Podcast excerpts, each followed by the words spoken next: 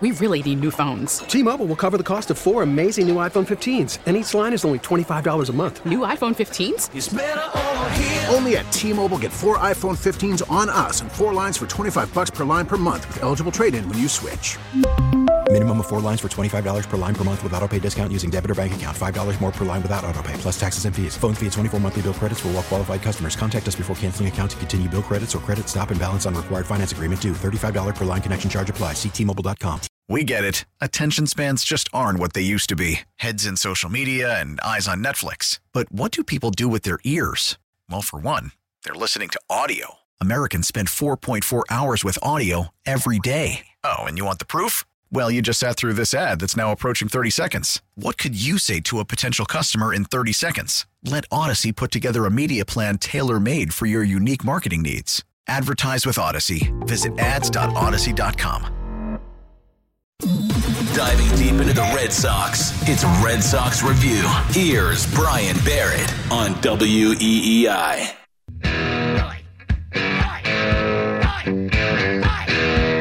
oh two to Bellhorn. Tavares deals, and Bellhorn takes a sinker low and away. The one two pitch coming. Tavares with a long set deals. Swing and a high fly ball deep down the right field line toward the corner by the pesky ball. Walker looking up. Home run! It hit the foul pole. Mark Bellhorn, who hit the foul pole in the yard, homers in his third straight postseason game, and the Red Sox lead at eleven to nine. Can you believe it? The great Joe Castiglione on the call there as he was celebrated tonight. And Shaw's, the official supermarket of the Red Sox Network, would like to congratulate Joe Castiglione on the forty years in the W E E I booth. At Shaw's, tender boneless chicken is now on sale. Save big on value-pack boneless chicken breasts or thighs while supplies last when you use the digital coupon. So before we get into the game and what's going to happen at the trading deadline, just a great night for Joe as they honored him before the game. He was out there on the field. He went into the Nesson booth. He was, of course, in our booth, as he ordinarily is for the game. But just a really special night for Joe. I mean, think about that. The guy has been calling Red Sox games for forty years. The durability, I mean, that is ridiculous. To do something for forty years is absolutely remarkable. And Joe, and I thought Will did a really good job on the broadcast tonight of articulating this. Joe does a really good job, an outstanding job at nailing the big moments. And see, one of the issues I have with play-by-play guys, some of them, I'm not saying I have issues with play-by-play guys. That, that came out, it sounded wrong. But one thing that irritates me sometimes is when guys step on the moment, right? And they try to do this long-winded thing that it's more about them than the game. And what Joe does is he lets it come to him, and he tells you what's going on. And that's why he's so good in those big moments. Like, obviously, he's planning some of the stuff. He knows everything that's going on, but he lets the moment happen, and he describes the moment instead of making the moment about himself, because we've seen that happen too many times. And Joe does an outstanding job with all these big moments. He nailed it last year during the game against Tampa Bay in the postseason. He nails all these big moments. So it was a really fun night there at the ballpark, and a good night for Joe. And also this, they won. They won a baseball game tonight, four to two. Remember, on David Ortiz night, when David Ortiz came back after being inducted into the Hall of Fame on Sunday, the Red Sox lost that game. You could not lose on Joe Castiglione night after losing on David Ortiz night. That just could not happen. All right, so we're with you all the way up until midnight. So a couple of things on the table tonight. If you do want to weigh in on the trading deadline, is Chaim Bloom going to make a move? Do you blame Chaim Bloom that the Red Sox actually didn't win this series because of the first base situation? Because if you had a real professional first baseman last night, you take three of three from three of four from Cleveland, rather, and you're feeling a lot better about the position you're in right now than going two and two for two here and splitting this series. And then the other question is this. What do you actually think Chaim Bloom's going to do? I'm really interested because he's a very difficult guy to read. We knew exactly what Dave Dombrowski was going to do at the trading deadline, or what he was going to do before the season. He would legitimately tell us what he was going to do. Yeah, I need somebody to play second base that can hit from the right side, so they go get Ian Kinsler. Remember in the offseason before they got Kimbrell, yeah, I need to go get a closer. They trade for Craig Kimbrell. yeah, I need another starter. They trade for, at the time, one of the best starters in Major League Baseball and Chris Sale, and they give up Kopech and Moncada, et cetera.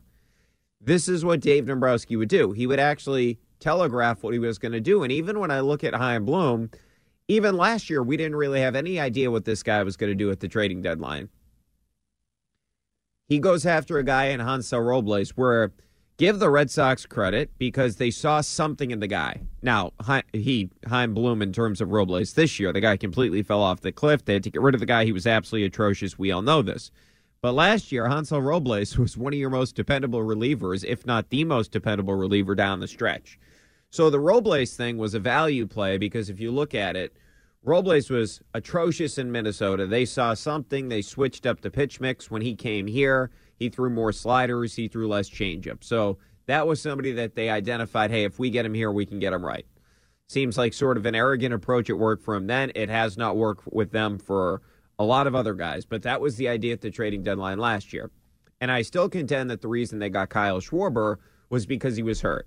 They were not going to give up the necessary prospects to get Anthony Rizzo, to get Chris Bryant, and the reason they end up with Schwarber is because Schwarber was not going to cost you that same amount because he was going to miss a couple of weeks. Remember, he was coming back from an injury, so all it cost you was the eighteenth prospect in your organization.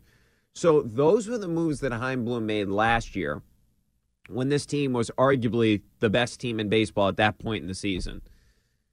So if he made that type of move last year, when you felt like, okay, this is a World Series caliber team, this team right now is sitting at fifty and fifty, what type of move is Chaim Bloom going to make this year? six one seven, seven seven nine, seven nine three seven the number. Before we go any further, let's hear from the manager, Alex Cora. I mean... It's funny because everybody was excited in Seattle, right? The way he pitched, and that day he it was probably his worst outing. He was all over the place, fifty-fifty, and he still competes, which is great, you know. Uh, like the big skinny guy said today, uh, "You got my guy on the mound today," you know, Chris, and it's that mentality, right? And uh, it's good stuff in the zone, in the strike zone, um, changing speeds, using the curveball. A lot different than early in the season. Early in the season, I was forcing him up, bringing balls down in a new role. It wasn't, you know, we, we tried, but it wasn't working, you know. And uh, for him to go down and work with Abby and, and pitch and then get back to who he is, you know, uh, it's good to see. He, he's, you know, it's, it's a good fastball. He, he's not afraid, not afraid of the strike zone, and he was really good for us tonight. He's, uh... He's obviously throwing more strikes than he was as a reliever, um, but you know, also he's kind of changed his pitch mix a little bit, like you know, just usage and stuff like that. I mean, what do you think has been the biggest thing? Um, besides throwing strikes, uh, I, I think you got to mix it up here. Uh, that's that's I mean, that's what the big leagues, uh, you know, you have to do it here. You can't just rely on two pitches and try to get away with it, you know, and, and he's using everything. Uh, the cutter is good, the four-seamer is good, the curveball, the split, you know, whenever he uses it, it's been, you know, it's been good. So, like I said before, I've been saying all along, it's good stuff in the zone. And, uh, you know, you get him in swing mode at certain times, and then he expands, and, uh, you know, so so far, very impressive, very impressive. Seems like Diekman's kind of turned a corner lately. Velo's up. And... a few adjustments, uh, mechanic-wise. He's on time now. Um, you know, you see ninety-seven, ninety-eight, ninety-nine. Um, the misses are close to the strike zone. Uh, it's good to see. Um, probably stuff-wise, and we've seen this guy for, for a while, right? Um, that's the best fastball um, the last three or four years. So uh, that was great to see, going in that pocket, you know, get the lefty and go out again and give us three three outs and move on to the next uh, level. Since like that, uh, Boras almost come considering the at-bats he's had. Yeah, he's doing a lot better, feeling better at the plate, uh, being able to stay back and uh, taking his walks. That's the most important thing. When you start, when you see him start dominating the strike zone, good things are going to happen, and that was a huge swing for us. Uh, we haven't had one of those in a while. And uh, it was like we were able to breathe, you know, and, and maneuver the bullpen the way we wanted. And, you know, at the end, we ended up winning. You talked about Cutter mentality a couple times. Obviously, you need that ability, but how important is that? You know, the willingness to attack your... It is. And, and I think it started, uh, it's funny, I watched a few of his starts back home, you know, when he was pitching in Dominican, we get the games in Puerto Rico, and then for him to go down there and work and pitch, you know, it, it means, it, you know, I want to get better, you know, and he went into uh, a league that is, is, is pretty tough, you know, it's, uh, there's a lot of talented uh, players, uh, you know, um, a foreign country, and, uh, you know, you don't know Spanish, you got to survive, right, and, and grind, kind of like old school stuff, right, like when people used to go down there and, and get better. And that's what he did. He worked with Julio. Julio was uh, the pitching coach for Estrellas, and, you know, I think it was four or five outings, and he was really good, but just working his craft and trying to, you know, get better to, to compete here. And uh, I always said, you know, that's a testament of the individual. You know, we don't force people to do that, but the willingness for him to go down there and get better, that I tip my hat to, to him, because uh, not too many guys do that. All right, that was the manager, Alex Cora, after the game. If you want to react to anything he said or what you think Chaim Bloom's going to be doing at the trading deadline, all of that at the table at six one seven, seven seven nine, seven nine three seven. So a couple of things I want to react to real quickly in terms of what Cora said. So first of all, let's get to Diekman, because Diekman has been one of the worst relievers in the sport. He walks more batters than anybody else. His walk rate entering tonight was over seventeen percent, which is legitimately the worst in Major League Baseball. But here's the thing. Since the All-Star break, the guy's pitched four and a third, and he's walked one guy. And tonight, that was the best that De- Diekman, rather, has looked since the outing he had against the Yankees on Sunday Night Baseball, which was the third game of the season. He looks a lot different right now. Cora said there was some adjustments mechanically. So, and I actually tweeted this at the time, did they do anything differently with him? Because what we saw with Pivetta, when Pivetta came out of the All-Star break, he was pitching differently. So Pivetta the other night, it almost looked like he pitched in the stretch. Cora essentially called it a, mo- a modified windup, and this is when even when nobody was on base. So that's what Pivetta was doing the other night, and then Diekman is throwing strikes. So clearly something is different, and Alex Cora alluded that t- tonight. So if they can get something out of this guy in the second half of the season, it's massive, because quite frankly, he's been a non-entity for this team whatsoever. I give the Red Sox credit for getting him right for this four and a third stretch here. Let's see what he does in his next couple of outings here, because the question with Diekman has never been the stuff. The stuff has always been nasty, and he was throwing as hard as he's ever thrown tonight in terms of in a Red Sox uniform. The guy was hitting ninety-eight miles an hour. We know the slider's nasty, but the problem is he never knew where the damn ball was going. That's why he's walking the ballpark. He legitimately had no idea where it was going, and tonight we saw a guy that was throwing strikes, and this has now been a theme with Diekman where he's actually throwing strikes, which is, he's doing that. He's very difficult to hit because the stuff is that nasty. Okay, another thing I wanted to mention that Cora said, he mentioned Crawford, and he went down, he worked on his stuff at triple A, which is certainly the case because the guy was absolutely horrible when he was up here as a reliever, and he has been the Red Sox most reliable starter. You realize out of the Red Sox last six wins, Cutter Crawford has pitched in three of them, and two of the other games they should have won. So Crawford has been really good for this team, and I actually felt like earlier today you got to win the Crawford game. I mean, we were saying earlier in the season when this team was struggling, hey, you got to win the game that Nate Eovaldi pitches. We said that last year as well when this Red Sox team was going through a bad stretch. Hey, you got to win the game when Crawford's on the mound. That's how I feel now, because Crawford just goes out there and he pounds the strike zone, and that's been the most important thing with Crawford.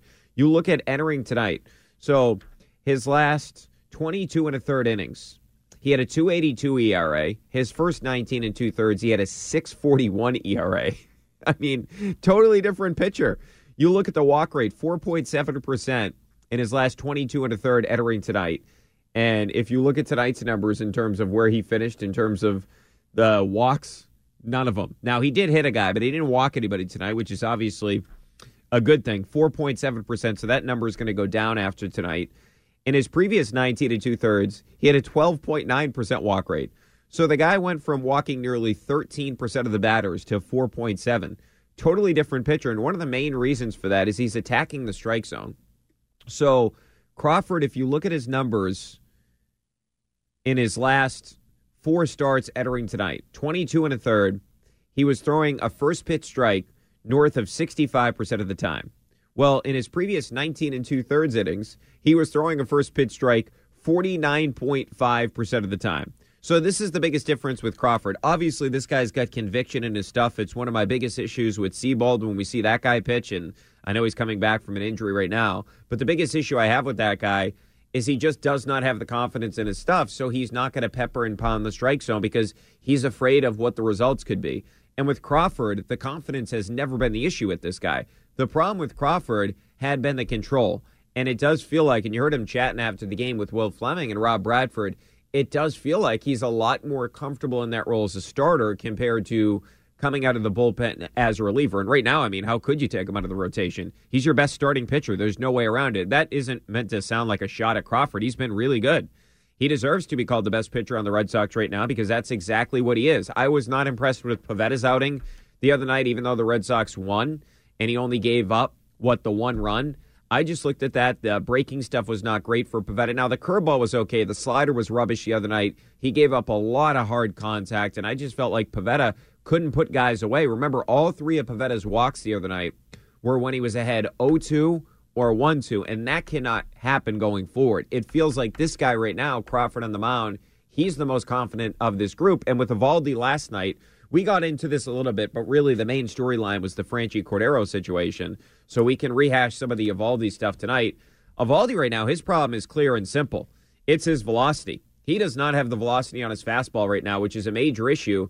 And one question you would have to ask if you're one of these teams that's in the market for a starting pitcher, like if the hypothetical is that the Red Sox are going to move on from Eovaldi, which it feels like they're going to listen on all offers as it pertains to Nate because they never went to him with an offer in terms of an extension going forward. So if that is the case, you would think that Eovaldi's on the market. The question here, though, is what are you going to get in return because of the fact that Eovaldi has not been good since coming off the I L? Now, he got through in that Yankees outing, but the stuff was not good, and the velocity was clearly down in that particular outing for Eovaldi. And you just look at him last night, he did not have his best stuff. And part of the issue with Nate right now is he's pitching backwards way too much. And the reason he's doing that is because he does not have a good fastball. And I just look at it in terms of what Eovaldi's been actually doing in terms of the pitch mix. So last night, Eovaldi threw twenty-nine splitters, and he only threw twenty-eight fastballs. That's not how Nate Eovaldi wants to pitch. That's now not how Nate Eovaldi ordinarily operates. But the reason he's doing that is because he does not have an effective fastball right now. So if you look at Nate, his last four starts, the velocity's been at ninety-four point five miles per hour on that fastball. Fastball velocity in his previous eleven starts was ninety-six point eight. So when you don't have that powerful fastball that Nate Eovaldi has always had, and he had it earlier this season, it's really difficult to pitch that way because you're always pitching backwards. And Nate last night, we saw it, he was not effective whatsoever. Now, he was obviously hurt by the defense behind him, but in his last four starts, he has a seven fifty E R A. Opponents hitting three forty-five against him. It's just not the Nate Eovaldi we're used to seeing, which does make me sort of wonder what exactly is going to happen with Eovaldi at the deadline, considering right now, if you're a contender, are you trading for a guy that doesn't look right? He doesn't look healthy right now because he does not have his fastball. It's going to be fascinating to see what Eovaldi actually does as, or what Bloom does with Eovaldi as we get closer to the trading deadline, because it feels like with Nate right now, you just wonder if he's going to get back to the guy that he was earlier in the season, because he had all this time to come back, and now this is four consecutive outings if you go back to the I L stint where the velocity's down. I just don't know if he's going to get it back this season. All right, six one seven, seven seven nine, seven nine three seven, the number. Brian Barrett taking you up until midnight. What do you think Chaim Bloom's going to do at the trading deadline? If you want to react to Cutter Crawford's outing, that's on the table as well. And, of course, the Bogaerts home run. Just a huge hit from Xander Bogaerts. This team desperately needed a lift offensively. They were not touching McKenzie. Through the first four innings, they didn't have a hard hit ball in the game. They just needed that type of blast. I mean, McKenzie was real. That guy's outstanding. He's got absolutely filthy stuff. Really difficult on left-handed hitters because his curveball is absolutely filthy. But he got a cement mixer, did Bogaerts, and he hit that way out of the ballpark to make it a three to one game. So a huge hit from the leader of the team. Let's kick it off tonight with Wally. He is in Fall River. Hey, Wally. What's up, Brian? Holy moly, we finally won the game. Raise the flag. But as far as, as far as Chaim Bloom, I'm not a mind reader. I don't know what's on. But uh, you look at Brian Cashman. What did he give up for Benintendi? Two subway tickets and a couple of hot dogs. Uh, same way Matt Copper didn't cost him nothing. So I don't know. I mean, this guy, we know the usual suspects in trading rumors. Bell, uh, all these guys, Chrome, but uh, what do you, what do they want from? I mean, who has any value? Yeah, uh, we you know, see what we see, right?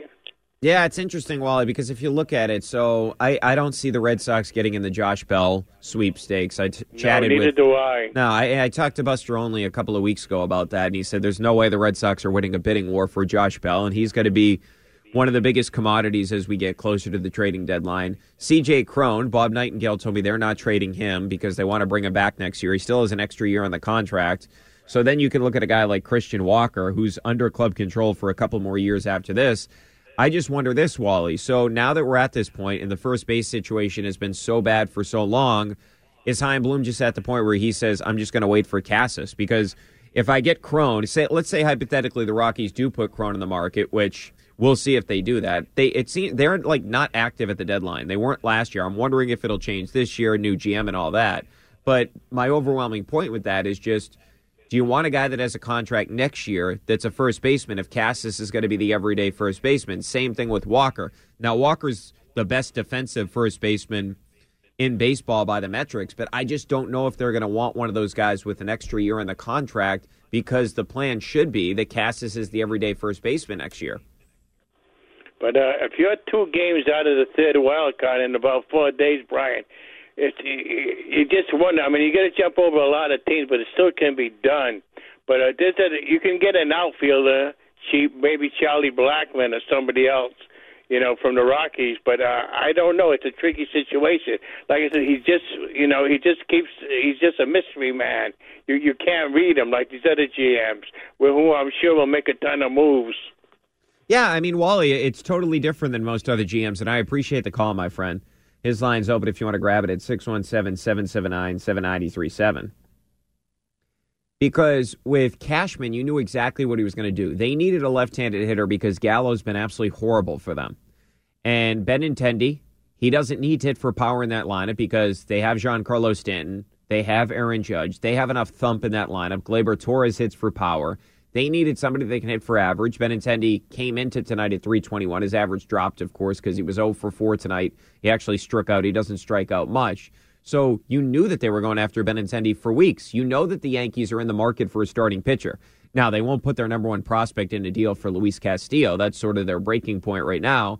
But you know they're in the market for any of these starting pitchers that are going to be out there as well. You know exactly what their needs are, and you know they're going to address them. With Chaim Bloom last year, we knew they needed a bullpen arm. And they kind of addressed it with Austin Davis and Hansel Robles. Ultimately, it worked out, but you didn't look at those guys as premium relievers or anything along those lines, and you felt like they needed a first baseman. They never really did that. They just brought in Schwarber and had him play first. All right, so after the game, Xander Bogaerts was speaking to the media as we get closer to the trading deadline, and he was asked about the possibility of getting traded, and here was his response. I think I start playing better after that, right? Uh, I mean, it's it's a little... I want to say relief is a is a good word, but I mean it's obviously more more more relaxing, you know, and going out there, and it's not like you want to win every game on your own. I mean, we're we're a whole team; everyone uh, can win the game, but I just feel like it, it, it makes you more freer, you know. And pretty much this is my first time really dealing with it. Uh, I know I had a couple years ago in the twenty twenty season. I mean, COVID on its own was a distraction to that, so this is actually my first time really, really dealing with this. So it's been, it's been up and down, but it's been, it's been good. Have you been told that personally, or? Uh, yeah, I don't, I don't know if I should say that, but uh, I hope I don't get in trouble. But yeah, much better like that, you know. And as I said, communication. I mean, it's it's always huge in, in everything in life. So. If you get that type of feedback, it's it's beneficial, I would say. That's the word. Okay, so that's interesting. So Chaim Bloom said the other day, we're not trading Xander Bogaerts. Sam Kennedy said we're not trading Xander Bogaerts.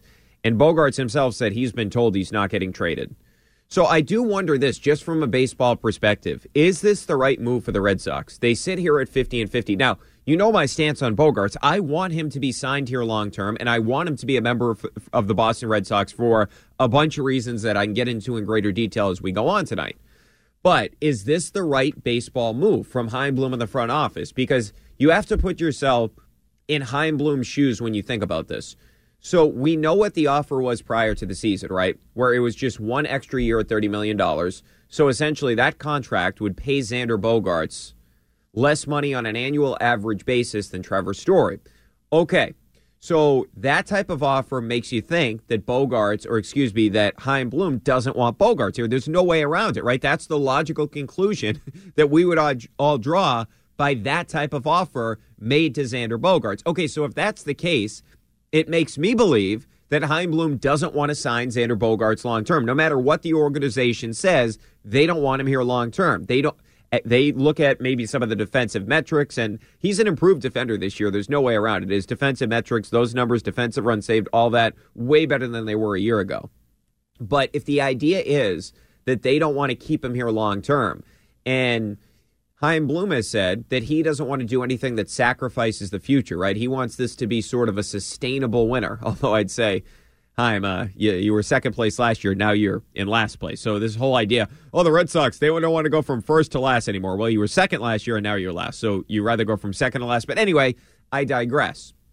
So my point being, though, if you're not going to sign Bogaerts long-term, isn't the best thing to do, in Chaim Bloom's eyes, from an organizational standpoint, from just a pure baseball standpoint, isn't the best thing to do to try to move Bogaerts? Because if he's just going to walk, walk at the end of the season, he's going to opt out of his contract. You get nothing for him.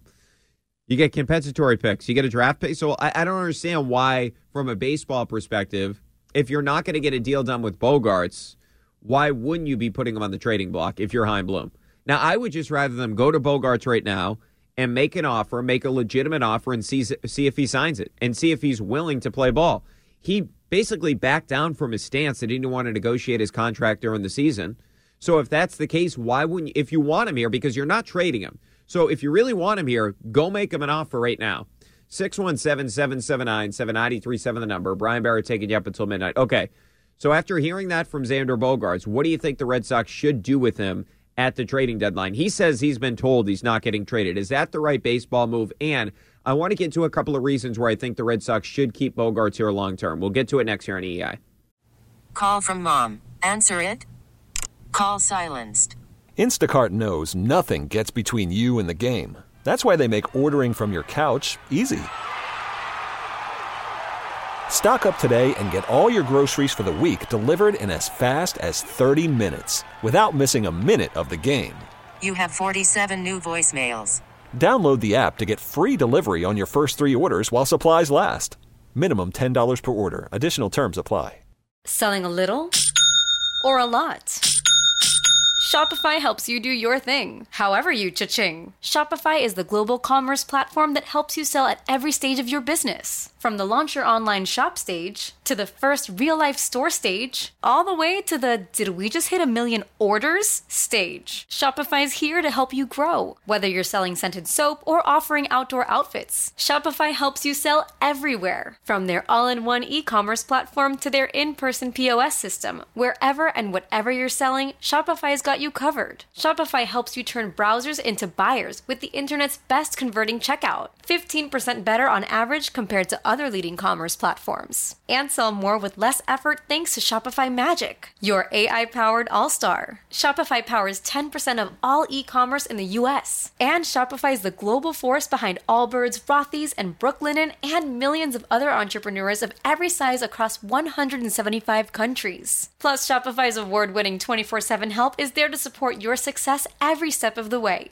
because businesses that grow grow with Shopify. Sign up for a one dollar per month trial period at shopify dot com slash odyssey podcast, all lowercase. Go to shopify dot com slash odyssey podcast now to grow your business no matter what stage you're in. shopify dot com slash odyssey podcast. T-Mobile has invested billions to light up America's largest five G network, from big cities to small towns, including right here in yours. And great coverage is just the beginning. Right now, families and small businesses can save up to twenty percent versus A T and T and Verizon when they switch. Visit your local T-Mobile store today.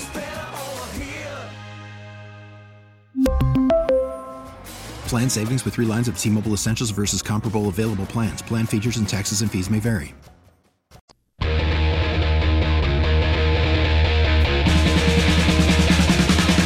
Here's the set by Peralta. At the belt. The two two. Swing, there's a fly ball to left field, high and deep, back by the wall. It is off the Covidian side. Pedroia hits third. He's being waved home. Here comes the throw. It's too late and wide, and the Red Sox win it. A walk-off wall ball double by Mike Napoli is being mobbed at the mound. The Red Sox beat Tampa Bay three to two in the last of the ninth inning. All right, that's the great Joe Castiglione. We are honoring Joe Castiglione tonight. We'll continue to do that until midnight. Joe Castiglione, forty years in the booth. Unbelievable. forty years in the booth. Think about that. Consistency, excellence. Joe Castiglione, when you hear consistency, you hear excellence. You think of one man. You think of Joe Castiglione. That's who you think of. Great night tonight. The Red Sox, of course, win for Joe Castiglione. They couldn't win for David Ortiz. They did for Joe, though. I did want to mention this real briefly with Xander. I would be offering him a seven-year, one hundred eighty-nine million dollars contract. So right now, he opts out of the contract. You take care of twenty-three, twenty-four, twenty-five, twenty-six. That's what he's under contract for. My deal would be seven for eighty-nine. That's the deal I would offer Xander Bogaerts. And here's the thing. It would be a situation, too, where Bogaerts eventually can move positions. Now, I would even try to give him on a five-year deal. I just don't think he's going to sign a five-year deal. So that's why I would go to seven if I need to, because I think you can play him at third base eventually, depending on what the situation is with Rafael Devers, what position he's going to play long term. But, of course, Bogaerts can always play second base as well. And remember, once you have the guy here, you can figure out the rest later. But if you aren't going to actually go to Bogaerts now and make him a legitimate offer, I don't understand why the Red Sox told Bogaerts or have decided he's not getting traded. A five-year deal would be perfect for me. I just don't think he's going to accept that, because I think he's going to look at the market and say, I can get five years from somebody. Now, I don't think the market's going to be as robust as maybe Scott Boras and Xander think it's going to be. But if the Red Sox are offering him a five-year contract, they're probably not going to get a deal done, just adding two extra years to that. Six would be great, too. So if I if Xander and Boras counter with seven, and I go for five, and I get there somewhere in the six range at twenty-seven million dollars per, I would do that for Bogaerts. The most I'd be willing to go is seven, and that's a little bit too much for me, but that's the most I'd be willing to go to get to that one eighty-nine. And I don't believe that it's going to cost you like two hundred million dollars to get to Bogaerts. I think you can get it done for something similar to that. So if you go by my structure with the twenty-seven million dollars, because that is more than stories make it, of course, by what, four million dollars? If you go to him with, what, six for, say, one sixty-two. That's probably where I'd live at, six for one sixty-two. I could go for seven for one eighty-nine, but six for one sixty-two makes sense to me. And figure out the rest later in terms of the positions, and you work all that out down the road. Once the player is under contract, you can get that done. But the other thing I just want to mention real briefly as it pertains to Xander, and in particular his future with the organization, if you aren't going to go to him and try to get a deal done prior to the offseason, I don't understand why they're not open to moving him, because from a baseball perspective, if you're not going to sign him long term, what's the point of keeping him on the team? Just from is that all about P R? Just so people go to the ballpark at the end of the season and they can watch Xander Bogaerts and they don't want to trade him? That's what it feels like to me. six one seven, seven seven nine, seven nine three seven the number. Let's get to, although I will say this, they would have been better off just keeping Mookie. I mean, really, I'm not kidding. Based on what the return was, Verdugo, Downs, and Connor Wong, you should have just see what you had in twenty twenty, and maybe eventually he changes his mind and stays with the team. I mean, may I would have gone that way if that's what the return was going to be. I mean, come on. Let's get to Tyler. He's in Littleton. What's up, Tyler? Hey, Brian. Thanks for taking my call, because I got something on my heart tonight about Joe Castiglione, and I uh, got to get it out. Awesome. Um, they say... They say that uh, the only constant in life is change. So I've always been grateful for the things in my life that don't change. Now I'm in my thirties, so I've never lived in a world where Joe wasn't the definitive voice of Red Sox baseball. And, you know, when I when I hear him on the call, it, it takes me back to being a little kid and, like, Saturdays when my dad would insist that we had to do yard work and chores and run to the hardware store and all that, but we had the little, uh, the little old antenna radio, and we'd put it out and listen to the game. And even years later, when I was living out of state, and uh, and I could I could get a Red Sox game on the radio and, and right. hear Joe's voice and kind of feel like home. And And uh, the the you said earlier, the commitment, the the reliability, and I'm sure a, a ton of hard work that he's put in, that's made him something that is more than just a guy calling radio games. Like he, you know, he's he's become a part of. I know I'm not the only one. I know there's thousands and thousands of us out there, but he's become a part of our lives, and so I'm glad that they had such a great night for him uh, because he deserves it, and, and I just, you know, I'm I'm glad it was such a good night for him because he he ought to know that, that he's pretty important to uh, a lot of us out here. Yeah, you're right about that, Tyler. Spot on. I appreciate the call, my friend. And I'm sure Joe, if he's not partying yet, I'm sure he's listening right now, so I'm sure he would appreciate that. And it was a huge night for Joe, and well said by Tyler. I mean, think about it. All the big calls, all the World Series, all the A L C S wins, the Benintendi catch, although I know Benintendi, that's a soft subject right now. He was oh for four. He struck out once. But all the big calls that this organization has had, Joe has been there for him. Let's get to Paulie's in Westfield. Hey, Paul. Well, finally, the Red Sox won a game. And the sports pope, Paul Christ, has come back to the no other compare it. It's time to throw down with Professor Boras. How are you, bud? I'm doing well. I haven't heard from you in a while. Yes, sir. I've been. I, I ironically, I left for a while, and of course, the Red Sox go on a losing streak, so I didn't have much to say, anyways. If I what do you here, mean you left? You're off I'm the back. Grid. Yes, sir. I uh, I was getting up real early because of the heat wave. I'm finishing my second floor in my house, so I can rent it. And I was just asleep by the time you were on the air, basically. I got you. Hey, I got. Um, I have a question for you. Uh, I have a couple quick comments. I don't think Chaim Bloom's going to do anything. We should keep the players we have, work with what we have. Uh, I think it's hard to just say that J D goes from one of the best hitters to he can't hit the ocean from the dock. There's a reason. You know, he had back spasms. Yeah, I couldn't train right. Was yeah, he was hurt. Oh, okay, so uh, we have the elements. We just need to bring back the talent and the performance that we used to have. Now, here's my question for you, Bud. You have what's called unarbitrated judiciousness. You're our brain box. What you said about Pivetta pitching, although he only gave one run, he had a lot of hard contact. Well, not, that's not that impressive, and you're exactly right. So my question to you is this. Um, with Dombrowski, we had a reputation of not paying the players that deserve it and letting them go and paying big bucks to newcomers. You ripped oh, no, that's not true. Night. That's not true. You, you think we ha- there was a perception with Dombrowski with that? No, no. I'm sorry, Bloom. Dombrowski did a good job. Uh, that was a brain fire. I want to talk. What you, I want to talk. I have a question for you about what you said about Bloom the other night. Yeah. You accurately ripped Bloom for the decisions he's made and how it's turned out. Uh, however, being fair and objective as we know you are, looking back in hindsight isn't a philosophy or a strategy. We have the advantage of looking back. So my question to you is, and I'll hang up and let you hear your answers. When he did those decisions, which did not turn out to be well, when he did them, obviously he thought he was doing the right thing for the team, and it didn't work out. But at the time he made those decisions, how Paul, hold on, Paul, hold on, they? Paul, hold on. I'm confused. Which decisions are you referencing? The, the way he, the way you mentioned he doesn't hasn't brought us the elements we need to put together a winning team, like the pitching, for example. Oh, you mean like uh, a first baseman reliever? Yes, sir. Yes, sir. And the yeah, I just think he made... half-assed it, Paul, and I appreciate the call, my friend. I believe he half-assed it. I and if their calculation was that Bobby Dahlback was going to be able to play eighty to eighty-five percent of the games at first base until Cassis was ready, that was a miscalculation.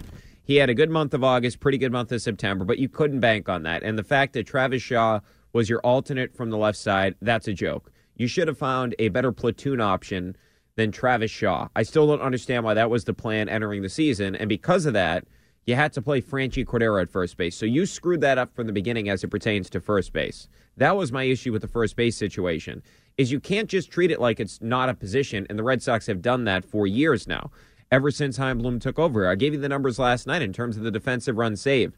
twenty-two defensive run saved, negative. Negative twenty-two over the past two seasons. The next closest team is minus thirteen. That's how bad the Red Sox are defensively at first base. And then with the bullpen situation, and look, Diekman's throwing the ball way better since the All-Star break. But my issue with Bloom as it comes to relievers And this is true for a lot of different things, and I can get into a whole thing about it. But anyway, my point about reliever is, is he just loves sliders. Look at all the guys that he goes after. They all have sliders. Davis, especially Diekman. That's why he likes Diekman. Diekman's slider has some of the most horizontal break in the entire sport. The problem is, for the majority of the season, the guy couldn't find the white thing that he was supposed to throw the ball over. I mean, that's kind of an issue. So that's my issue with him. Like, Diekman was coming off a bad year, and the reason they signed him is they feel like, okay, we get him here, he's got a slider, we get him right. And I just feel like sometimes it's okay to pay for proven commodities. That's why, to me, the Colin McHugh thing was so perplexing. Why weren't they more into Colin McHugh, especially considering we know Bloom likes him? He got him two years ago, and then Colin McHugh opted out because of the COVID situation. That's my issue with Bloom. He just doesn't pay known commodities, and I don't know why. six one seven, seven seven nine, seven nine three seven, the number. Brian Barrett taking you all the way up until midnight. So, Xander Bogaerts says he will not be traded at the deadline. He has been told this. Is it the right move from the organization? And does this mean that an extension is on the way? We'll get to it next here on E I. T-Mobile has invested billions to light up America's largest five G network, from big cities to small towns, including right here in yours. And great coverage is just the beginning. Right now, families and small businesses can save up to twenty percent versus A T and T and Verizon when they switch. Visit your local T-Mobile store today.